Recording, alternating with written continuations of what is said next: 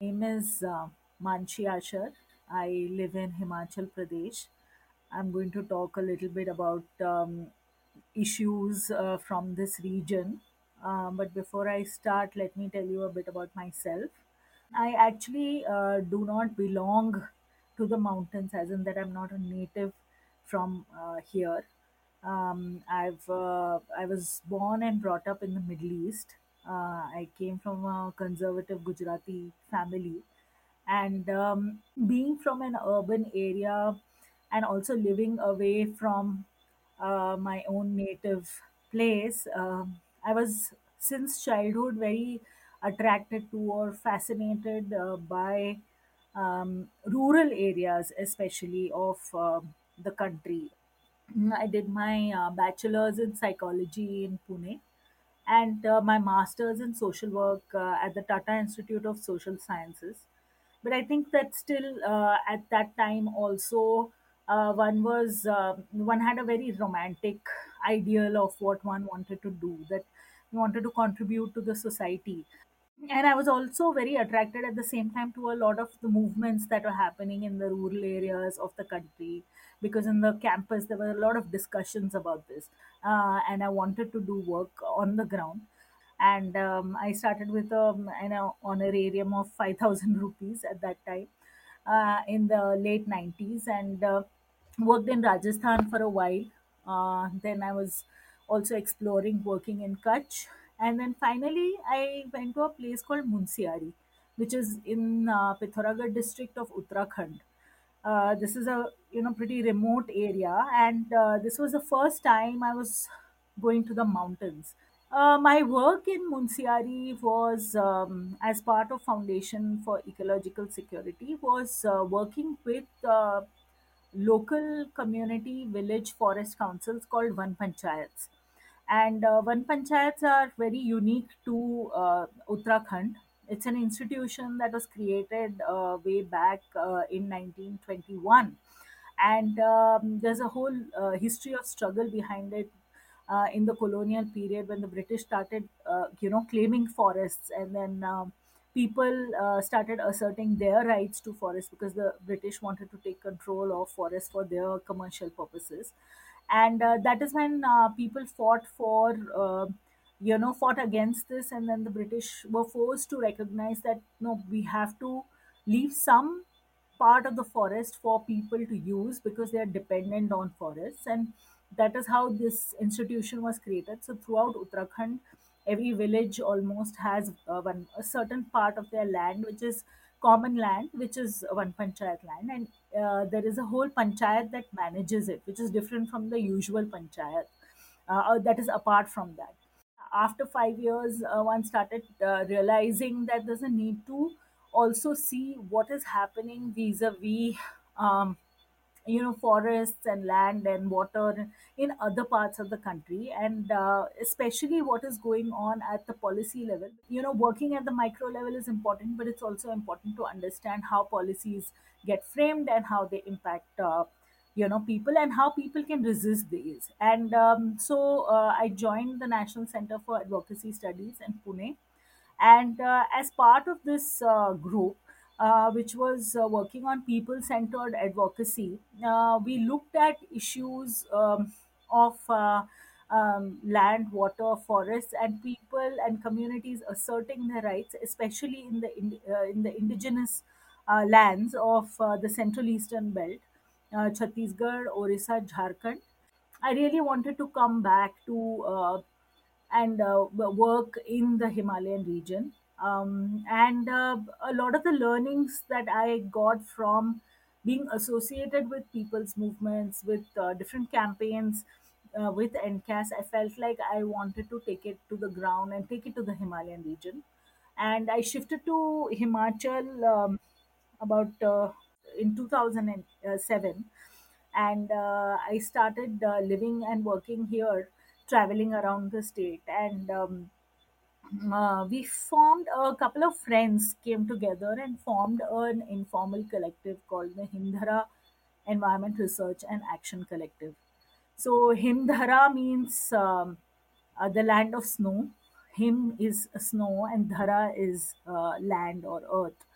Uh, and um, uh, the journey of Himdhara has been about uh, trying to understand what are the conflicts and contestations that people in Himachal have been going through, in especially in the last uh, couple of years, uh, because of uh, uh, various development policies and projects that the government has been pushing to talk about why the ecology um, and uh, you know uh, the biodiversity of the Himalayas, why is it sensitive and different from the plains?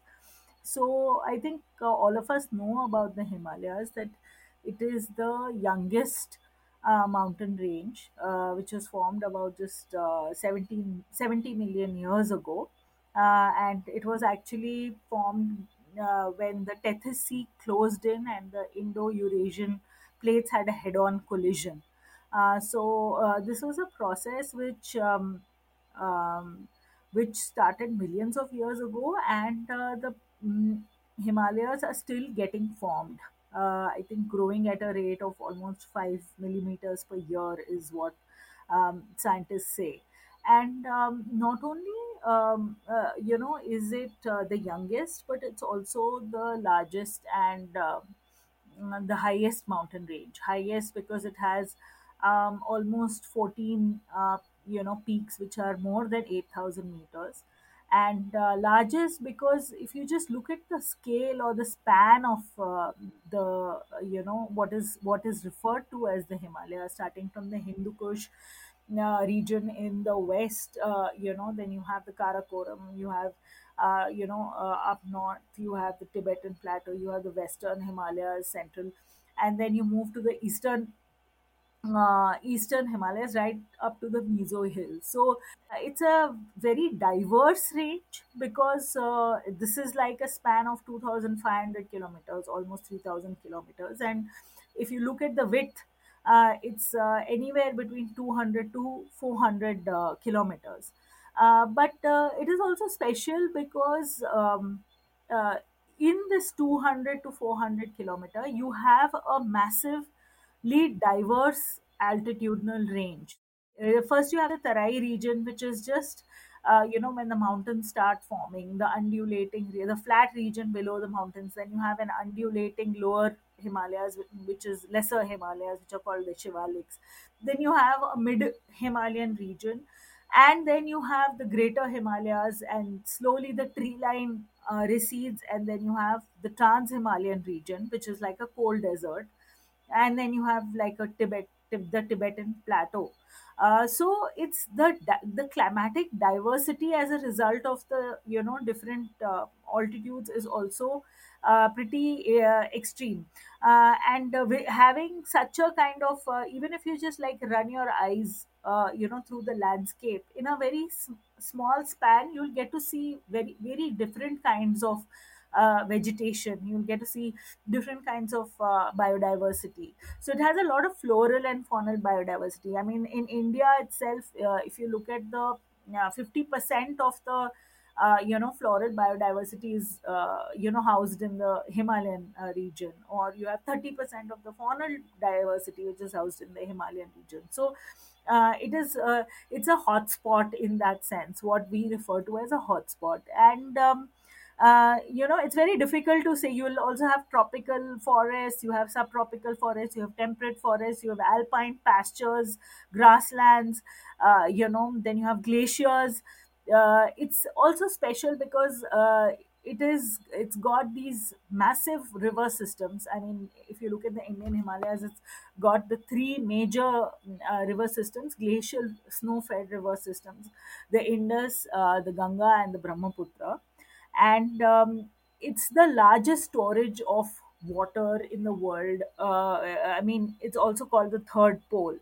So mm, uh, it's uh, it's supporting more than uh, 1.5 or 2 billion people uh, who are dependent on this entire river system. I mean, if you look at the entire Himalayan, uh, you know, region, it's I think almost 10 different kinds of river systems are fed. And um, in India itself, it's not just the water, but also the sediment that is carried in these rivers, which is highly uh, rich uh, sediment, which um, has formed the Indo-Gangetic plains, which has the you know which is highly fertile plains. So uh, it's uh, also uh, giving uh, the whole food um, security to uh, the Punjab plains, the uh, you know the Indo-Gangetic plains, and the entire country, which are producing food for a large part of the country. So, if you just look at uh, the uh, you know the entire region, it is very special. If we talk about mountain communities, um, especially in the Himalayan region, even today, a large part of the society lives in rural areas. Uh, in Himachal, for instance, uh, 90% of the population still resides in villages. And um, so, land is really the mainstay of the local economy. And uh, this is not just farmland on which people, of course, practice uh, subsistence agriculture, grow food crops, um, it's the forest and the grasslands which provide uh, various kinds of services that maintain also the farm economy. For instance, uh, fodder and grass comes from here, and this makes possible uh, livestock rearing, which then provides, uh, you know, cow dung for manure or uh, provides uh, milk, which uh, you know is used to uh, make ghee and which is for local consumption as well. So it contributes to the local nutrition. Um, you know, forests also provide fuel wood, and even though people now rely on gas cylinders for cooking as far as heating water is concerned or indoor heating is concerned during winters uh, fuel wood is the main source because for many villages uh, which are especially far from the road head it doesn't make sense to rely on um, any other source.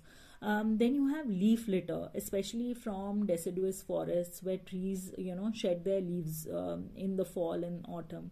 Uh, this material which is on the forest floor is collected and is used for making bedding for animal sheds. It then feeds into the farm compost also um, then forests also provide medicinal plants. They provide food like ferns and tubers and roots. Um, and they provide wood to make agricultural implements. And um, apart from all these various diverse materials uh, which are used for house construction and day-to-day living uh, forests also feed into uh, you know the groundwater um, uh, you know um, uh, system. Uh, they recharge streams. So they are also an important part of the larger ecosystem and uh, you know provide many ecosystem services.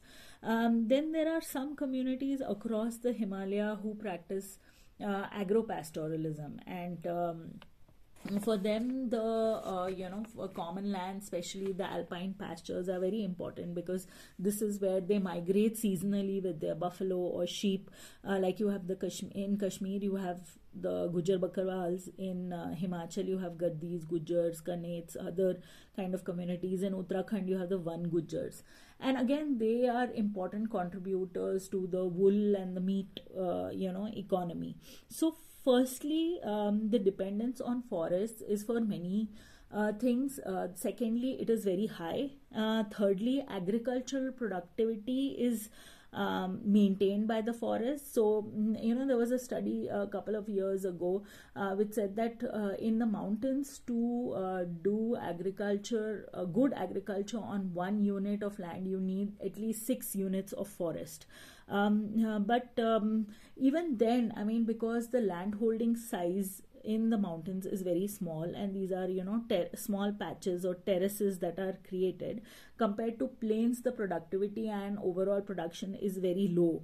Um, also most of the places it's rain fed where there are no irrigation systems so um, you know uh, it's not a, a uh, an occupation that provides a lot of income, which is why um, uh, one of the reasons why uh, in today's scenario uh, people are moving out of agriculture apart from being affected by various uh, you know uh, the farm economy is affected by other various crises especially the ecological crisis which is why people are moving out of agriculture as, uh, as well. What you see is happening with the agrarian crisis throughout the country. Um, and even in areas where income from agriculture is good like in himachal and kashmir you have uh, you know horticulture apple production or commercial vegetable farming there too um, i mean it is still uh, you know the commons also play a very important role. Uh, even if it is uh, you know even if there is um, a cash economy that is uh, you know contributing to farm income. Um, and uh, still it's not enough uh, to make people food uh, secure uh, through the year. I mean, food security is um, is a big question for uh, mountain areas, and um, uh, also another thing that makes farming very difficult in the mountains is that it's arduous and it's very labor intensive. And this entire you know set of activities around um, you know the livelihoods uh, women play a very important role in uh, providing labor here because they bring the fuel they cut the grass they virtually handle the entire livestock rearing. And um, the other thing about another important uh, feature of this uh, dependence is that uh, traditionally people had been because they had been living off the common land especially uh, there are a lot of cultural practices and a lot of governance mechanisms that people had around conserving the landscape. Um, because livelihoods were such that they were designed around the limitations um, you know, uh, of the topography and the local geography. So uh, it was very important to, uh, you know, um, uh, for communities to kind of evolve systems that uh, uh, helped in maintaining the balance.